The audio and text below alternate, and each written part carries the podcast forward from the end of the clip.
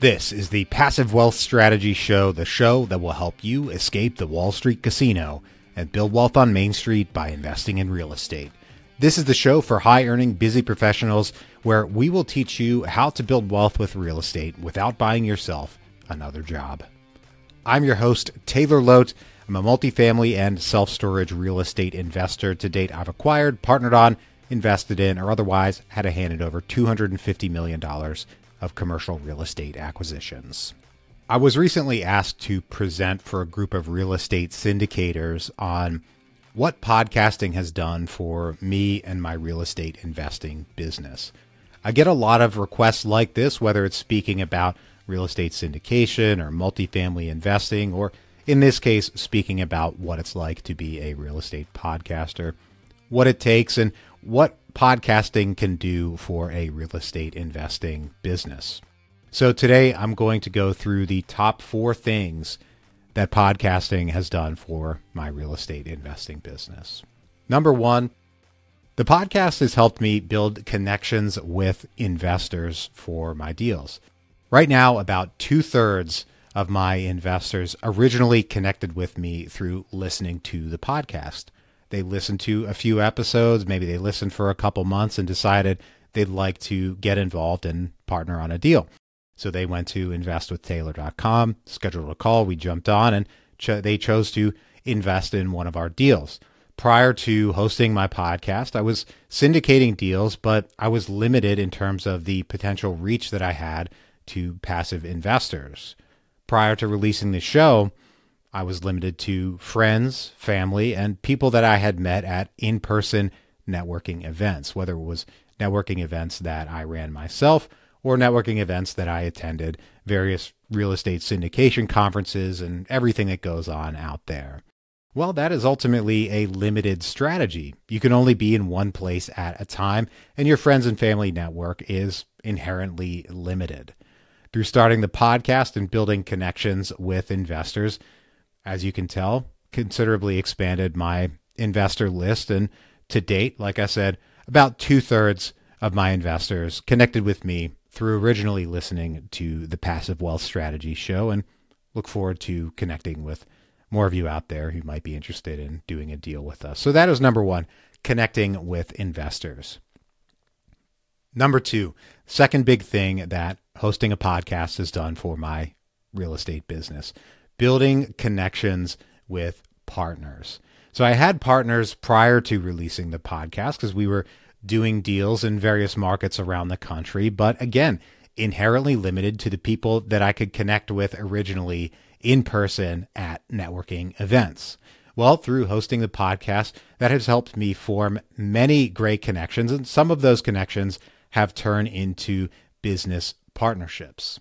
So that's been a big advantage. I've been able to connect with people that I might not have run into in person at, say, a real estate syndication conference. Well, in this case, get them on the show, talk with them for a couple hours, start a connection, and continue it from there. Continue on to get to know them better, to do deals. So, building connections with partners has been huge. It's provided a pretty significant amount of deal flow. It's all the deals that we do today are with people that I had originally connected with through hosting this podcast. So that's been huge, building connections with partners. Number three, the third thing that I've gotten through hosting a real estate investing podcast, it has enabled me to keep a pulse on the state of the market. So this gets into having private conversations with guests on the podcast and learning how their deals are going, what's going well, what's not going well, mistakes that they've made, and how do they plan to course correct and improve. If you're looking to get a an accurate view on what's happening in say the multifamily investing market today, you can go out and read news articles and see what they have to say. You can look at data about the frequency of transactions today as compared to, say, a year or two years ago.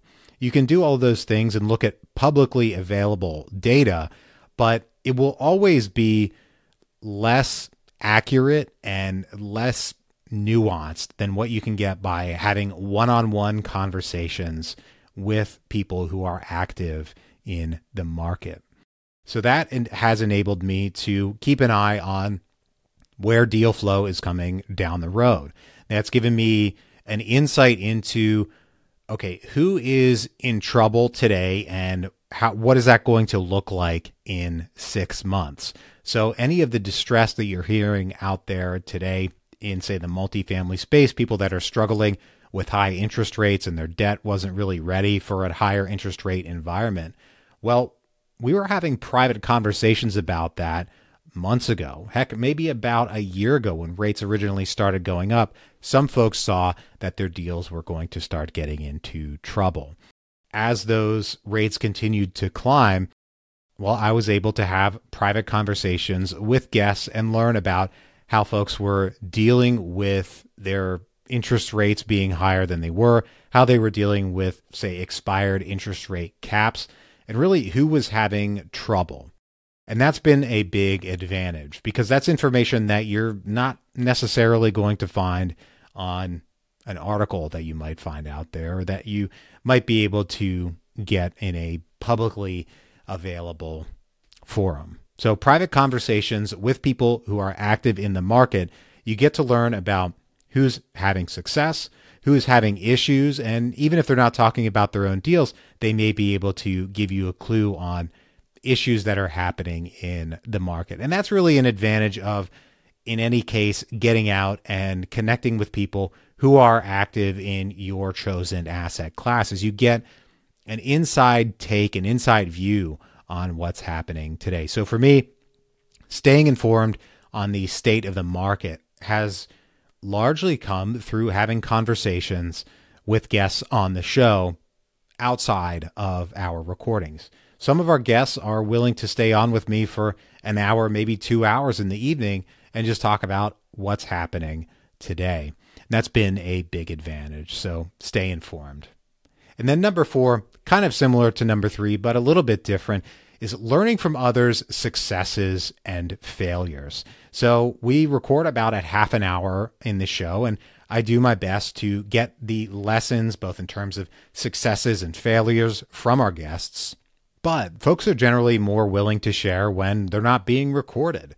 So we get their lessons publicly, we put them on the show, and then when we hit stop recording, I sometimes try to dig a little bit deeper into things that didn't go well or what's not going well today. And that's been, again, a huge advantage as we've reached this place in the market where interest rates are higher than they've been. There are folks that are struggling out there. And through hosting this podcast, I've had a unique window into who's in trouble, mistakes that they made in the past, and strategies that they're using to work themselves out of difficult situations. Now, some of those strategies might not work for those folks, but again, having private conversations with experienced people can give you a great window into what's happening in the market, who's in trouble, and what they're doing to work themselves out of difficult situations.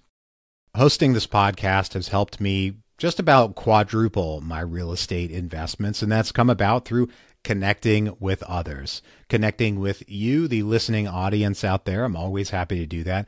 Connecting with guests on the show, building partnerships, learning about where folks are having success and failures, what's happening in the market. And that's all helped us grow our real estate investments, grow my real estate portfolio. And it's been, really more productive than I imagined than when I had gotten started.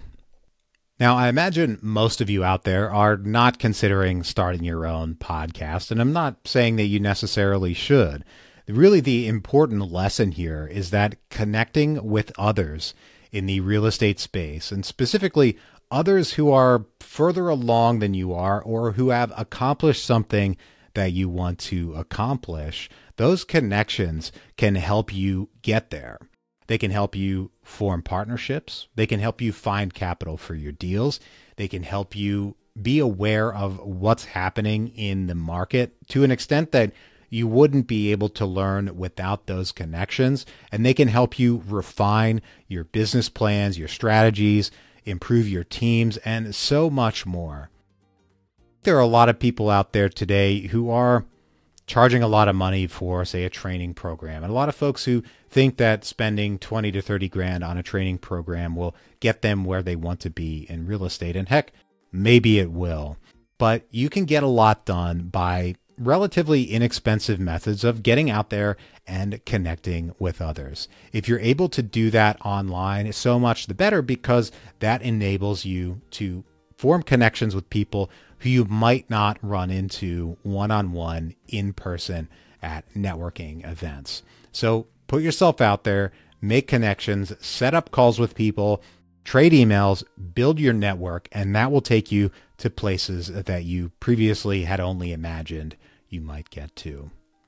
I want to thank you for joining me here for this conversation about what podcasting has done for me and my real estate investments. The top four ways that hosting this podcast has helped me grow my network, helped me grow my investments, and really helped me keep a pulse on the market. If you're thinking about starting your own podcast, I would encourage you to do so. Be forewarned, it can be quite a lot of work, but if you're dedicated, it can be very well worth it. To those of you who have reached out and connected with me to discuss maybe investing with us in the future or to learn about what's happening in the market today, Really appreciate you reaching out and connecting. And if you haven't reached out to me to connect, look me up. Go to investwithtaylor.com, schedule a call, and I'll look forward to speaking with you soon. Don't forget to subscribe and catch us here tomorrow. Hope you have a great rest of your Labor Day, and we'll talk to you on the next one. Bye bye.